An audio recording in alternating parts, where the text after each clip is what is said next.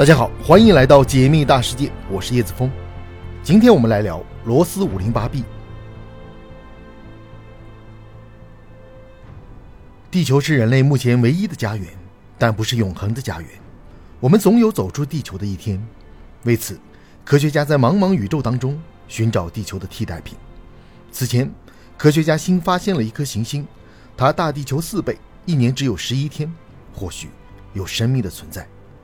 这颗行星被科学家定义为宜居星球，并命名为罗斯五零八 b。罗斯五零八 b 位于罗斯五零八恒星的运行系统当中，是一颗红矮星。它的光热和引力范围有限，相比太阳要小很多。科学家根据罗斯五零八表面的温度和光热范围，计算出了该恒星系统的宜居带。所谓的宜居带，就是水能够以液态形式存在的区域。一旦超过这个区域，水要么被蒸发。要么永久性的冻结，存在的价值很低。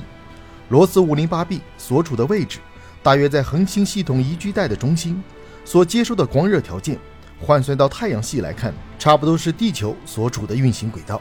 我们都知道，行星是不发光的，只有恒星才会散发光和热，而红矮星又是恒星当中光热偏弱的一类。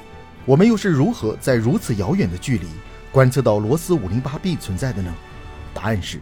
可以通过一些技巧来获取罗斯五零八 b 的位置信息，比如，当罗斯五零八 b 和主恒星在我们的视角下重叠的时候，主恒星就会出现一个极小的黑点，这个黑点可以判断为行星。不过，由于罗斯五零八的光线太暗了，以至于科学家很难在其中采集到足够多的有效数据。科学家从为数不多的宝贵数据当中得出结论：罗斯五零八 b 的质量最低是地球的四倍。属于类地行星当中的超级地球，我们可以简单的将超级地球理解为比地球更大的类似于地球的行星。科学家又是如何在三十七光年之外测得罗斯五零八 b 质量的下限呢？相关的论文当中显示，科学家利用的是多普勒方法。多普勒方法是利用多普勒效应对某个物体的参数值进行下限计算，观察者接收的波源频率随着相对运动的变化，被称为多普勒效应。科学家正是利用了罗斯五零八 b 的波源和运动关系测出的质量，并且据此判断出它和主恒星的距离和公转周期。罗斯五零八 b 距离主恒星大约是地球距离太阳的零点零五倍，公转的周期为十点七七天。此外，科学家还观测到了该行星径向周期的变化，推测出它的运行轨迹很有可能是个椭圆。也就是说，在罗斯五零八 b 上，大约十一天就是一年。说到这里，很多人可能会联想到《星际穿越》当中那颗满是水的米勒星球，该星球的一小时相当于地球的七年。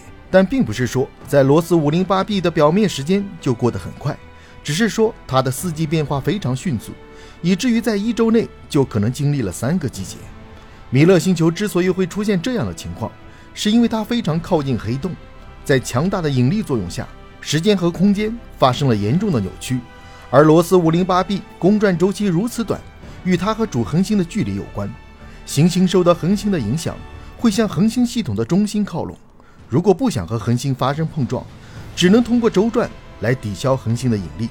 距离恒星越近，受到的引力作用也就越大，需要周转的速度也就越快，它的周期也就更短了。生命诞生的必要条件之一就是水，而且这种水的存在形式还必须是液态。处于宜居带的罗斯五零八 b 恰好满足这个条件，那么行星上是否存在生命呢？关于这个问题，科学家没有一个确切的答案，毕竟目前获取的数据太少，很难做出一个合理的判断。但是我们可以从已有的认知当中，尽可能的去推测罗斯五零八 b 是否存在生命。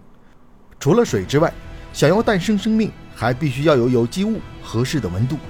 从罗斯五零八 b 的行星性质来看。它的内部应该是存在有机物，或者是正在形成有机分子结构。如果罗斯五零八 b 表面没有存在大气，它更像一颗火星，表面的温度可以参考月球，大约在零下一百八十摄氏度到一百五十摄氏度。考虑到初级生命都生活在水中，这样的温度条件是能够接受的。不过，在该行星不改变大气层的情况下，很难诞生出高级智慧生物。假如罗斯五零八 b 表面存在大气层，和地球的大气环境相差无几，那么该行星的宜居性可以说是绝佳。再根据罗斯五零八恒星的年龄，我们可以推断，行星当中很有可能已经存在一些水生类动物。我们更加大胆的设想，罗斯五零八 b 的表面诞生出了文明社会，也不是不可能。既然这颗行星上有如此大的可能性存在生命，科学家也将其列入了重点照顾对象，并对其上的数据进行了深入的采集。相信在不久的未来就会有所发现。相比较宇宙中的绝大部分行星。罗斯五零八 b 的情况已经足够用优秀来形容。未来有一天，当地球不再适合人类居住之后，罗斯五零八 b 会成为我们选择的对象吗？答案是肯定的。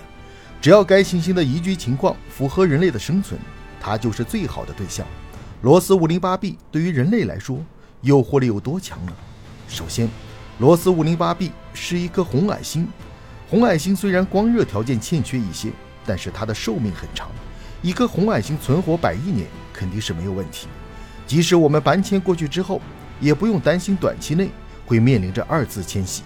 其次，整个银河系当中位于宜居带的行星很多，但是位于宜居带中心位置的行星少，罗斯五零八 b 算得上一个。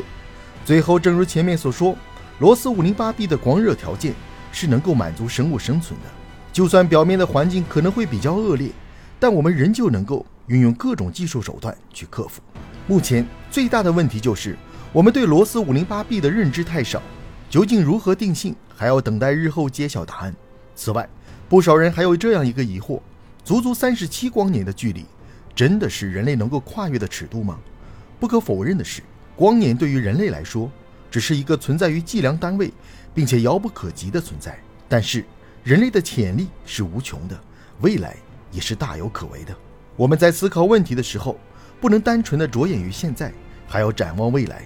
电影《星际穿越》当中就为我们展示了虫洞这种便捷的出行隧道。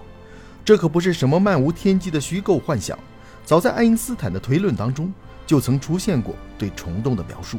但是人类迄今为止都未能利用技术手段直接观测到虫洞是否真的存在，这个推论也就未能被重视起来。